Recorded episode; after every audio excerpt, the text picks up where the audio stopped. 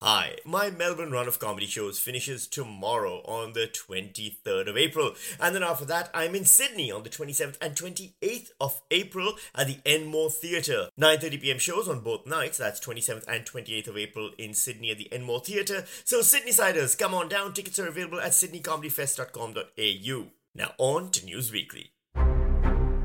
Top story of the week. Rupert and Lachlan Murdoch suffer mild embarrassment. All that and no more on News Weakly.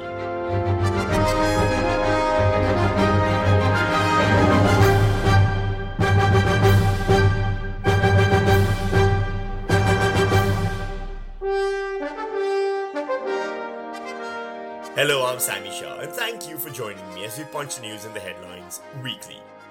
Americans try to pronounce Lachlan news now. It must be hard being Lachlan Murdoch. Lachlan is the eldest son of Rupert Murdoch, and while he may be the inheritor of one of the largest and most influential news empires in the Western world, he's also got to deal with the challenges of having billions of dollars, not having to do any actual work while his father's still alive and running everything, and, well, actually, it doesn't sound hard at all. In fact, it sounds like things are very good for Lachlan Murdoch, and he has very few challenges in life overall. Which is probably why he's so thin skinned and didn't like it when an Australian news outlet insinuated last year that he has a role to play in Donald Trump's incitement of the January 6, 2021 attack on the US Capitol building.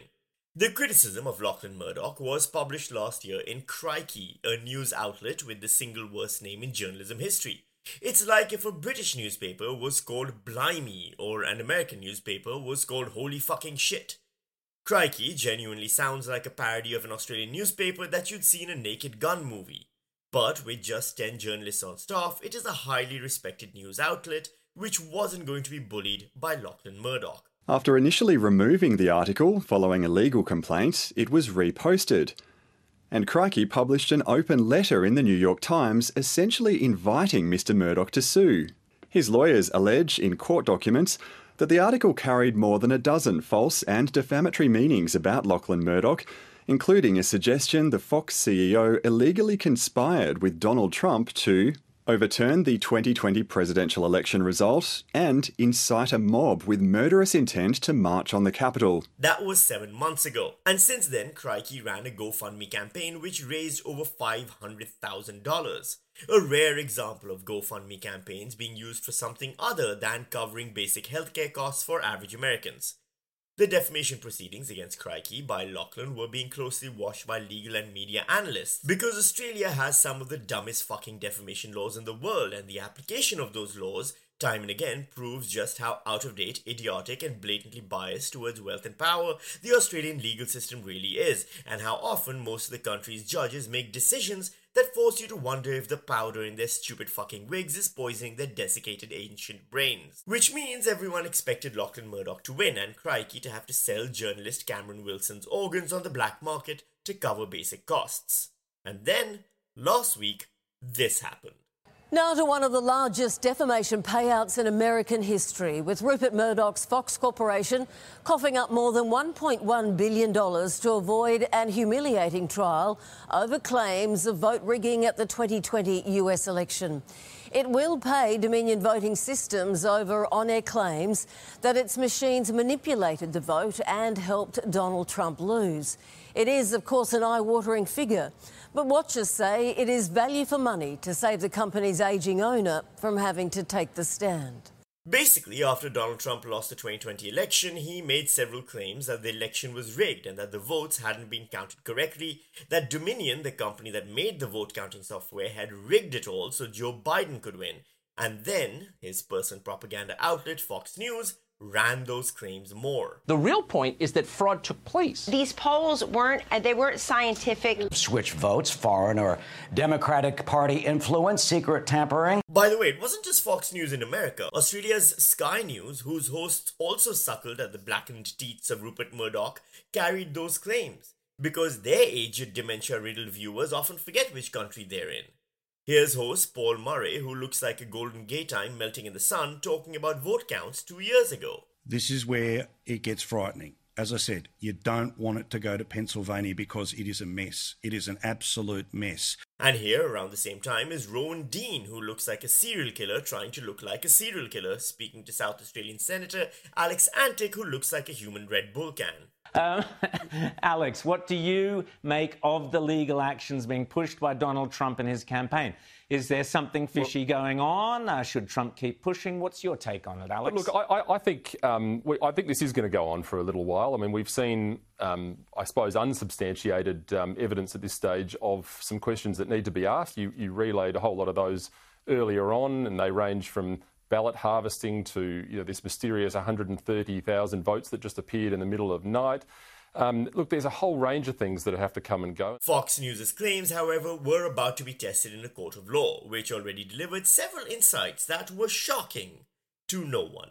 In February, a stunning trove of internal communications revealed that Fox chair Rupert Murdoch and Fox hosts privately acknowledged the vote rigging claims were false but allowed them to be aired anyway. Today's settlement spares the network the embarrassment of having some of its best known figures called to the witness stand. In a statement, Fox Corp acknowledged the court's rulings, finding certain claims about Dominion to be false, but it did not apologise. Interestingly, Fox News in America and Sky News here in Australia hasn't really mentioned the outcome of the Dominion lawsuit. Primetime hosts Tucker Carlson and Sean Hannity didn't mention it. In Australia, Murdoch's news.com.au carried the headline, but click through and the story was gone.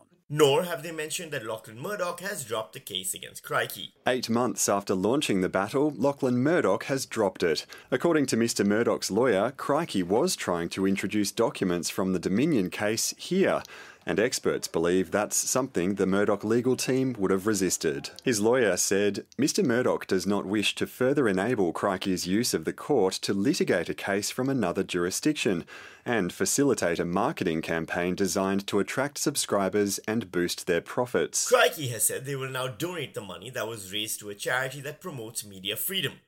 These legal outcomes don't actually hurt the Murdochs much financially. Rupert Murdoch's share of the Dominion payout is equal to half a percent of his personal net worth, and the worst Lachlan Murdoch will have to suffer in the long term is Americans trying to pronounce his name. Fox CEO Lachlan Murdoch. Lachlan is suing an Australian website. Now, if you'll excuse me, I'm going to go set up a charity that promotes media freedom. That's it for this week's edition of News Weakly. A very short edition, and I know, and I apologize. I've just been between the comedy festival and the day job, and uh, you know all of those things, and some personal life stuff as well. I've just not had any time this week or the last week as such, and that's why it's announcement time. Don't worry, News Weakly is not going away. It's not going anywhere. Um, it is possibly maybe going on hiatus, but we don't even know when.